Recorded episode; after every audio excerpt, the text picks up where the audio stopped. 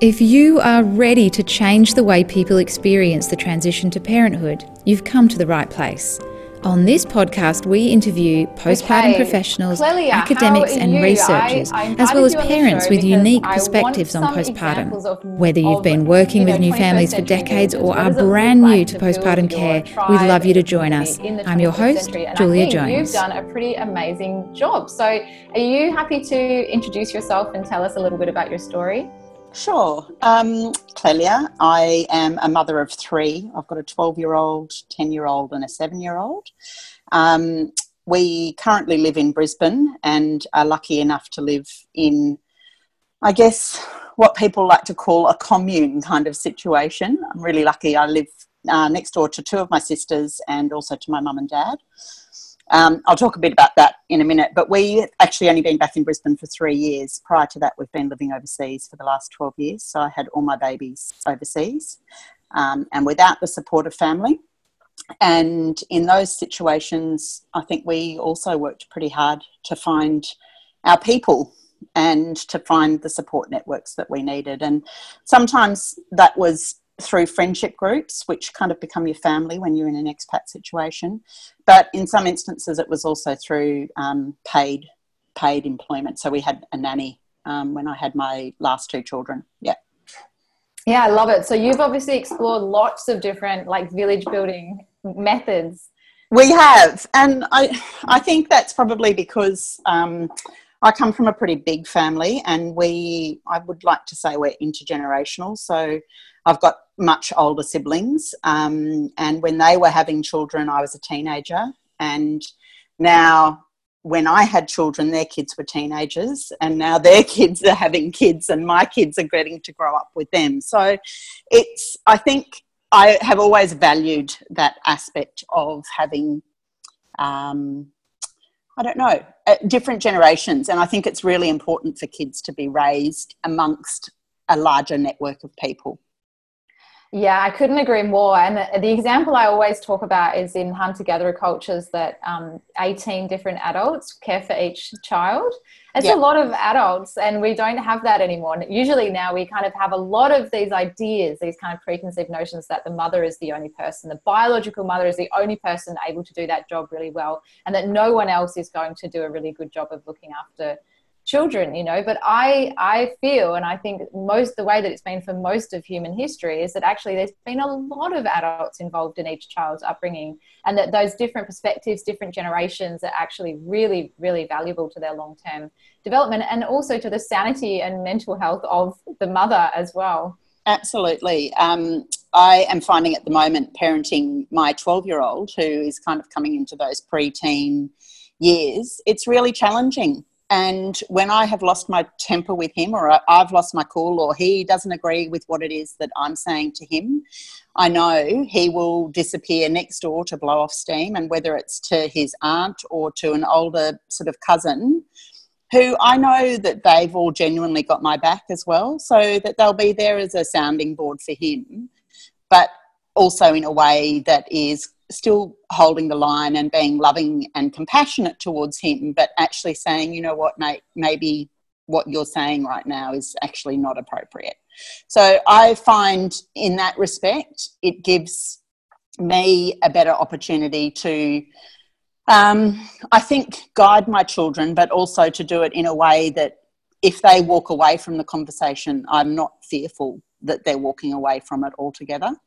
Mm-hmm. to nothing and no one Yeah, to nothing and no one, and to sit in a room where they feel desperate, or you know, I think I think there are lots of different different ways that can play out, and um, I just feel lucky enough that we've got they've got the space here, so I don't feel nervous when they disappear for a couple of hours because they're usually somewhere on the two and a half acres, and I can ring a bell and they'll come back at some stage. Um, and I think that's a really important part of childhood as well for them having that safe space. Um, you know, we're, we're lucky in addition to having family living here, we've also got sort of up the road three or four different families and we all interconnect and we've just built gates between the properties and the kids just disappear and it's like the childhood that many of us experienced but that parents are terrified to give their children these days because of the way society is. And I love that they've got that freedom to go and build teepees and make huts and you know, play with the mm. ducklings and all of that sort of thing. So I think it's really, yeah, I think it's really important. So all these years later, you're obviously reaping the rewards of all of that village building effort that you've put in, you know, mm. a long time ago. But are you happy to take us back to the beginning? Like, where were you when you had your first baby, and what experience yeah, led you when, realize this is so important? Yeah, my first baby, I had my first baby in Hawaii, and um, we were living there, and I had found it really difficult to find my community in Hawaii. Um, when we moved there, I obviously had no children and I found it very difficult to make friends. Most of the people who were there who were not working were um, uh, retirees or um, there was also a, a, big military presence there. So I most of my friends actually ended up being in the military, and so we kind of they're very good at doing networks and doing community support. So I was really lucky when I had my first child. My mum actually came and stayed with us for two months. Um, and that was extraordinary because it gave me the space. She took care of all of the, uh, you know, the cooking and the cleaning, and it gave me the space just to focus on being a mother. And I'm eternally grateful for her for doing that. And she did that actually with all three of my children. But it made the most difference to me in, with that first one, I think. and and where does she get that idea from? Because a lot of traditional cultures do this but not nowadays. So how come she's still in touch with that that knowledge and that idea? Oh she's a pretty wise woman. My mum's actually an only child and so she went on to have six children of her own. But she was an only child and her mother was also an extraordinary woman. And i think it's been modeled for us. Um, you know she it's family is the most important thing to her and supporting um, all of us. You know when i say we're six we're five girls and one boy and she has taught all of us how to be mothers and how to be strong women and leaders and she does it by leading the way herself and she's devoted her life to caring for all of us and caring for our children and creating that sense of family. She really values, um, you know, what what family adds to a life and how rich your life can be when you. No, when I you love that. that. Yeah, because you're talking on the one hand about strength, but on the other hand, you're talking about resting in bed for two months after having a baby, which for a lot of people. but that's what like, strength is exactly. you know yes. it, she just you know she said to me darling how are you she i think she also realized because when she had her second first and second babies um, her partner was not supportive in her breastfeeding and she really struggled and had a very stressful time and her milk dried up and I, I think a lot of people would refer to her as kind of a mother earth kind of person and um, she just said to me, It's really important that you sleep. It's really important that you rest. It's really, you know, this is your job at the moment is nourishing your baby. And if you're going to be able to do that, then somebody needs to be here to nourish and support you. So, yeah, it was, it's a really exceptional thing to have done. And I actually think, in a lot of ways, it was to my advantage that we were living overseas because if we'd been in Australia, she wouldn't have come and moved in for two months she would have been there to support me, but she wouldn't have been there the way she was. And my younger sister was having kids around the same time, and she didn't she didn't do the same thing for her. So in a lot of respects, it was actually a really fortuitous time for us to be away. Yes, I love it. I love that perspective. And tell me what what led you to, to decide to come home and how did you make that happen? Um, we came home. So we, after Hawaii, we then went, went and lived in Aruba, and I had two more babies when we lived in Aruba. And whilst we were there, I had a full time nanny, which was just extraordinary. It really gave me um, so much space to be a mother without having to worry about a lot of the tedious things. And I felt like it gave me a level of patience with my mothering that I wouldn't have had otherwise. Um, so we were there for four years, and then we were in London for four years, and London was a bit trickier. Um, but then we've come back to Brisbane. My husband was offered a job back here, and so we moved back here three years ago. And um, yeah, and um, all the time that we were away, I had said, "Oh, there's no way I would live next door to all of my family." And as we were making the decision to come back, my husband just said to me, You know, we've lived away for all of these years. And he said, I can see exactly what's going to happen if we don't live near your family. You will spend half your life in the car driving backwards and forwards to be near them. And the kids, it's really important for the kids to have that time with their grandparents. Um, my dad, since we've been home, has been diagnosed with vascular dementia. So it's actually also meant that he's been able to stay at home because we can all support mum. You know, it's this intergenerational capacity to live and support each other. None of us should be doing it by ourselves. Hey there, I'm interrupting this podcast to let you know that if you are really enjoying this episode, then you'll really enjoy Newborn Mothers Collective too. The Collective is online postpartum training and professional development with over a thousand students from 40 different countries around the world. Wherever you are in your postpartum career, taking your first step, or with decades of experience, if you feel a deep calling to work with new families during this life changing transformation, Newborn Mothers Collective is for you. Learn more over at newbornmothers.com and enjoy the rest of the show. Yeah, I love that. And I love especially that you mentioned that you would have thought I would never live next door to my family, but here you are. Can you talk a little bit about because a lot of people listening to this go, well, that's nice for you, but I would never want to live with my family. So, what are some of the barriers that you have to overcome to make that happen? Well, I mean, to be fair, everyone's pretty respectful of each other's space. Um, we uh, kind of come and go. Like if I need a cup of something, I'll just walk into somebody else's house and grab it. It's sort of an unwritten rule that you can come and borrow anything as long as it gets returned. Or, um, and I think our concern was that we would be living in each other's pockets. But if I'm brutally honest, we're all incredibly busy with our own lives anyway. And I actually don't really see that much of my family. I, it's it's funny. I will see them as I'm driving in or out, or I will see them like this morning. My mum and dad dropped in for a cup of coffee, and my sister came in because she needed some advice on something else. So you know, we will definitely, and and probably twice a week I'll send a note round and say, I'm cooking dinner. Does anybody need dinner tonight? You know, we've all got very different living situations and we've all got kids at different ages. And so we're kind of all pretty supportive of each other in knowing what's going on in each other's lives. And I think it's also that proximity to each other that gives you that I don't know, that detail and that minutiae of day to day life that kind of happens around you, but you don't necessarily know about it when you're not living it. Mm-hmm. And mm-hmm. so we're able to support each other in that way. You know, I think my husband has found it pretty difficult. Um, he is very close to my brothers in law, and so they all get on pretty well together and they'll all have a big joke. But, uh, you know, sometimes I think the boundaries could be a little bit more. Um, stricter. He would be happier if if we had a little bit more privacy. But having said that, we really it's not really that big of a deal if if you know what I mean. So I had been really concerned that we would just be living in each other's pockets, and actually we just don't because we're all too busy to be doing that. Yeah, and it sounds like a bit of weighing up the risks and benefits. You know, of course, that you lose some of that privacy, and you probably have to put up with a few of those, you know, the typical family dynamics.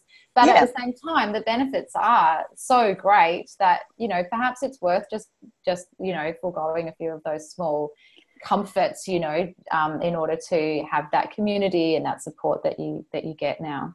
Yeah, no, look, I absolutely would agree with that comment. There's always a give and take, and I think that's the reality. But we knew that what we wanted um, for ourselves and for our kids was to have um, accessibility to multi generational living.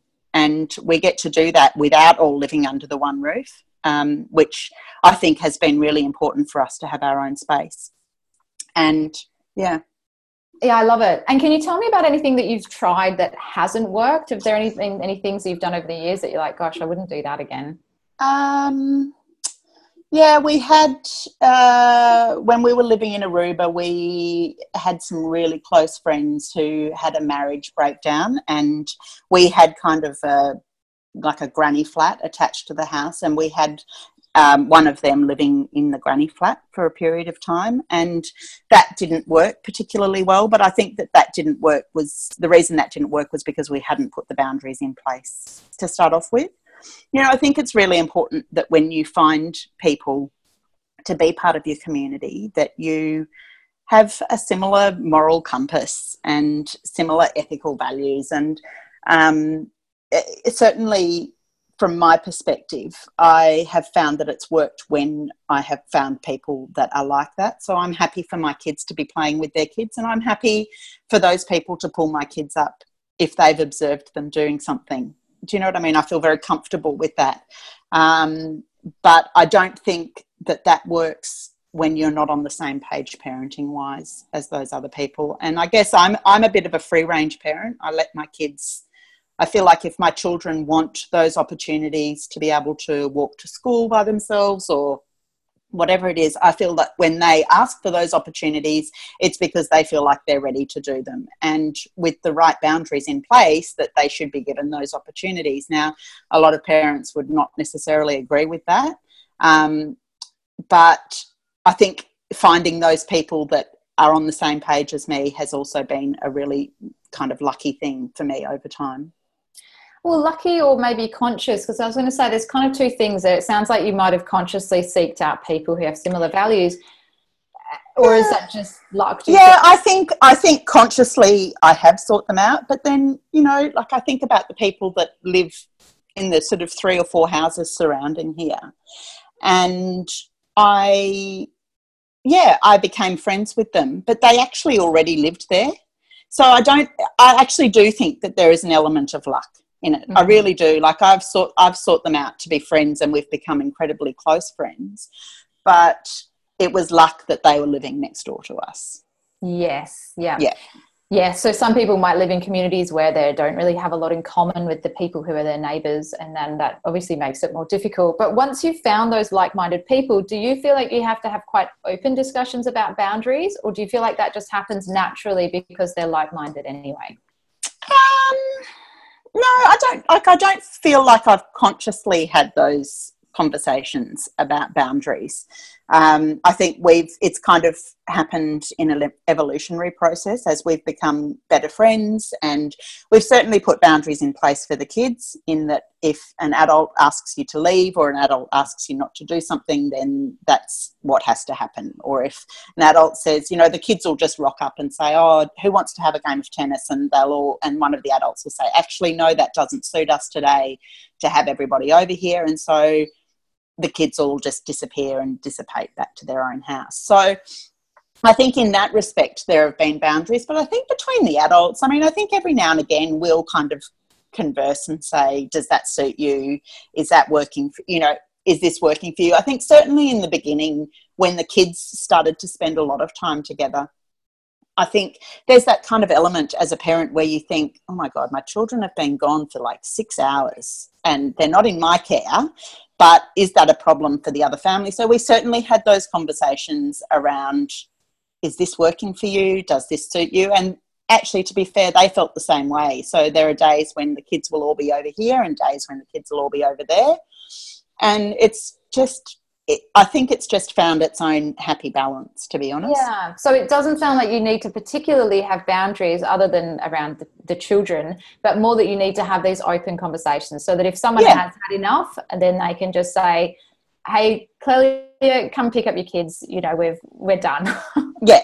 Yeah. Yeah. Absolutely. No, absolutely. And I think it's also about not taking advantage of the situation. You know, I, I, I think in situations for me where it has failed have been where I have felt like it's totally a one way street and I've got somebody's child at my house constantly. And there have been times where I've felt that that child has needed a safe space to come to. And so I've been very happy to open my house in that respect. But there is also a very fine line where you are also trying to do something as a family and there's a child constantly there and with you so yeah i think i think having that capacity to say i'm really sorry but this actually doesn't work for us and i think that comes I think that comes as you get to know people better or as you become more comfortable with what your own boundaries are. And often you're making it up as you go along. Yes, and it changes so frequently, doesn't it? As the children yeah. get older, then there's different things that you need to be discussed. And yeah, definitely. Yeah.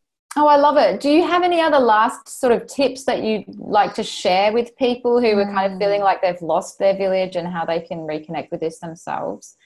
I think I my I think my thing every time we moved location, and I would have this awful sinking feeling when I was leaving people that I'd developed relationships with and everything else, and I'd be moving to a new place, and it's always a challenge because you're always thinking, how am I going to find my people?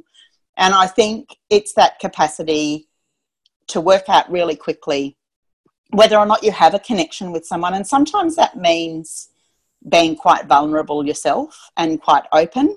And I think we're not prone to doing that. And I actually suspect that it's something that people who have lived as an expat do quite well. Like we all talk about the fact that you can walk into a room and have made um, a whole lot of new friends within 30 minutes because everybody's very good at putting their own heart and soul on the table. And I think you've got to open yourself up to that. But I think you've also got to be really realistic when it doesn't work. And I think you've got to be happy to walk away and keep trying. And it it doesn't always happen straight away. Certainly it doesn't. It takes time. But I think that's the beauty also of social media these days is that you can find community and you put it out there and people people really, I think people genuinely are looking for it themselves as well. It's just that people are not necessarily sure how or where to find it. Um, so yeah, that's what I would say is put yourself out there and don't be afraid to fail because you're not necessarily going to find people straight up. Yes, I love it. I absolutely love it. Thank you so much. It's been a really helpful conversation, and I'm sure a lot of people will listen to it and think like, okay, I'm going to go out, I'm going to make some new friends, or I'm going to, you know, get connected with my family again. And and um, yeah, it's so important that we have these villages. Um, do you have anything else to add, or do you feel like that kind of covers no, it? I don't think so. I just think that we're all designed to do it as part of a bigger community. I just, I think there's an immense amount of pressure put on mothers and fathers to have this perfect life, you know, to work their tails off, to have children who are happy and respectful and to have it all. And I actually don't necessarily think that that's actually a realistic proposition for anybody. And it's parenting is hard. It's really hard.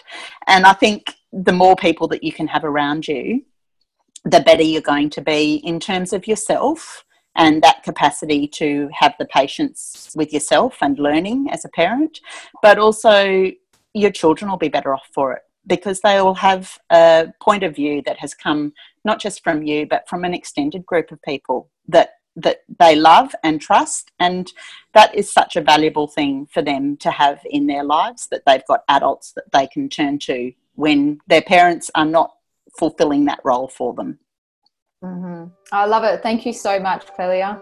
Pleasure. Here at Newborn Mothers, we believe that every family has the right to high quality postpartum care. If you want to join us, learn more at newbornmothers.com. And if you like this podcast, we'd really love you to leave us a five star review and subscribe wherever you listen to podcasts.